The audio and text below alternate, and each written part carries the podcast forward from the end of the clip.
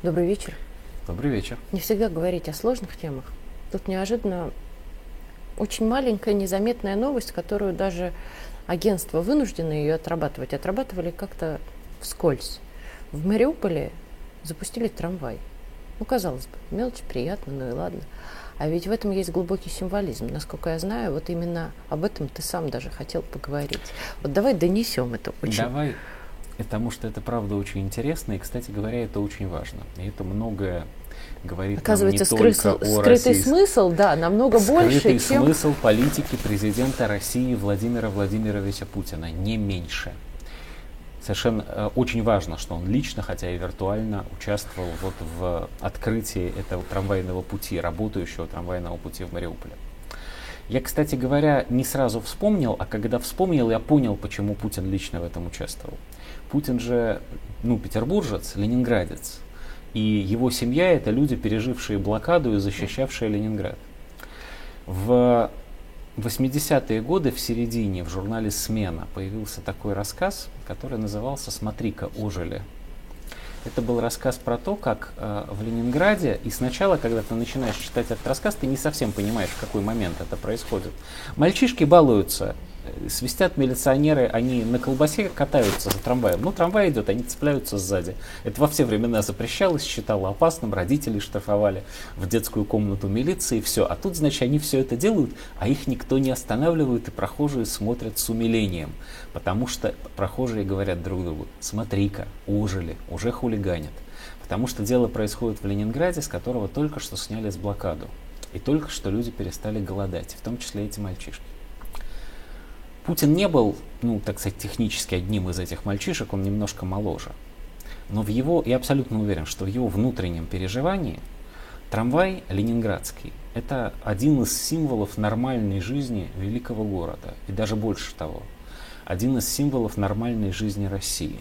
И неспроста, и поэтому... согласись, в разных регионах России есть тот самый ретро-трамвай – да, и для России в целом, в том числе для городов, которые не видели войны, за исключением, может быть, гражданской, трамвай это тоже символ э, хорошей жизни и даже, наверное, в каком-то смысле символ процветания.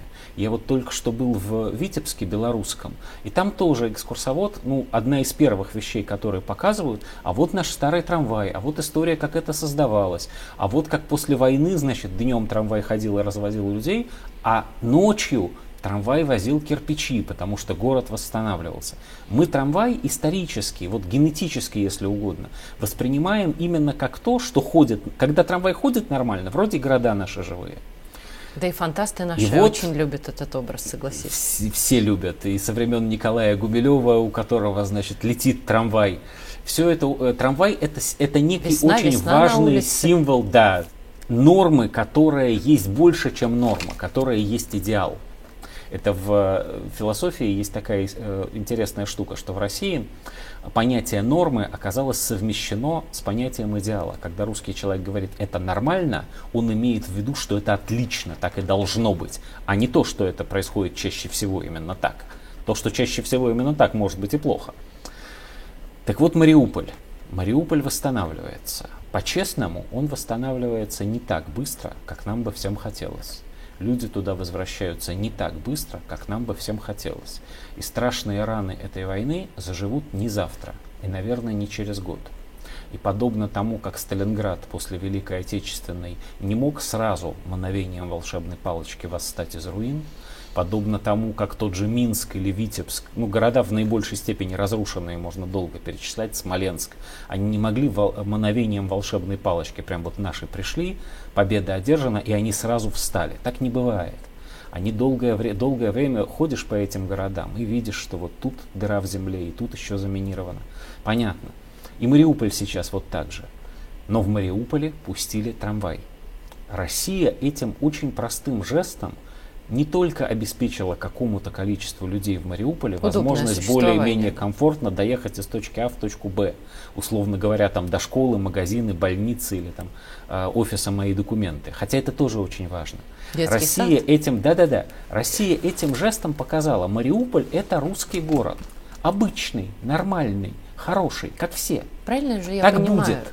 что да. вот самое ключевое, что так будет. И все разговоры, которые велись сейчас, в том числе и у довольно известных военкоров, что мы сдадим Мариуполь, это а... некая тоже точка, которая не позволит. Если Россия сейчас позволит себе хотя бы задуматься о том, чтобы сдать Мариуполь, это будет означать, что Россия задумалась о том, чтобы перестать быть Россией. Не менее того. Уже много говорят о красных линиях, уже оставление Херсона было за красной линией на самом деле. Но можно себе представить военную необходимость, и можно себе вот эти все слова сказать по поводу того, что мы еще вернемся.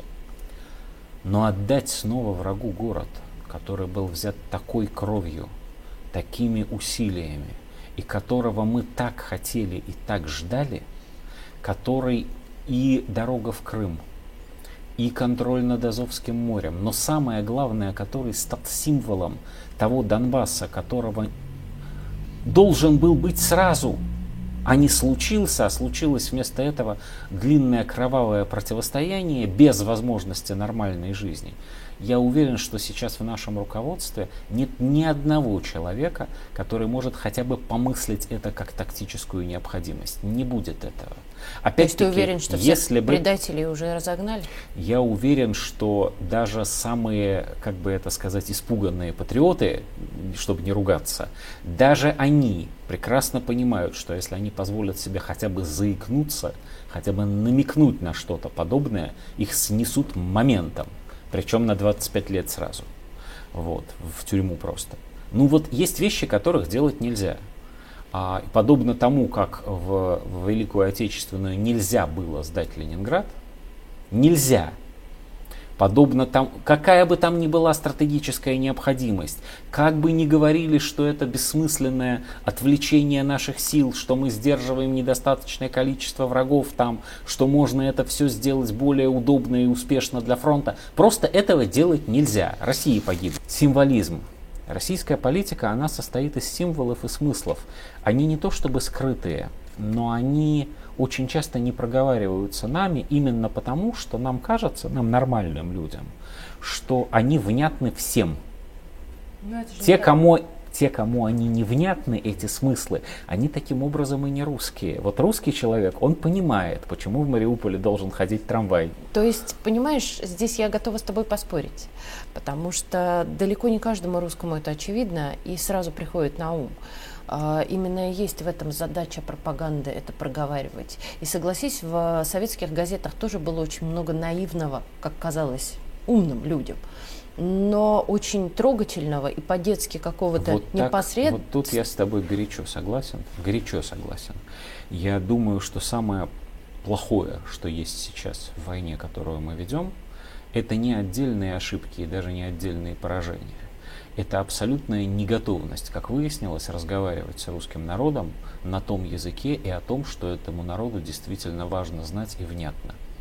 И в этом смысле, да, а, символы нашей подлинной победы и символы нашей подлинной жизни должны проговариваться и буквально бросаться людям в глаза гораздо ярче, гораздо естественнее, чем сейчас. Даже представь и эту картинку, история, да, и даже вот это видео, и история про этого. этот трамвай да. должна была стать грандиознейшим информационным поводом для всех. А, а видел, мы вот было? сидим, наблюдаем чего-то там, какие-то высоколобые люди про что-то рассуждают, вот, в основном про перспективы да. украинского контрнаступления, да. конечно. Вместо того, чтобы сказать, ребята, вы видели? Вот, Трамвай. Россия вернулась. Уже трамваи ездят. Ну, что тут скажешь? Будем учиться. Будем Думаешь, продолжать научимся? учиться. Уверен абсолютно в этом. А когда мы потеряли эту возможность говорить с людьми? Вот по твоему Слушай, ощущению, мы, почему? Я думаю, что где-то в начале 80-х годов, если не в конце 70-х. Сам я этого на личной памяти не помню, потому что я в 80-м году только в школу пошел. Но когда я э, ну, изучаю период и смотрю, как они разговаривали, последние наши советские лидеры, я понимаю, что они находились, во-первых, под огромным обаянием Запада, вот, они действительно считали, что человеку нужно знать прежде всего про жвачку, джинсы, варенку и что там еще, значит, сгущенку и э, когда колбасу выбросят в магазине, в первую очередь. Вот. А про коммунистические идеи и про светлое будущее это значит такая нагру- в нагрузку говорится, и никто уже в это не верит. Вот это проклятое «никто уже в это не верит» — это э, принципиальная неготовность говорить о важных идеалистических вещах, вообще об идеях и о будущем. Оно с тех времен идет.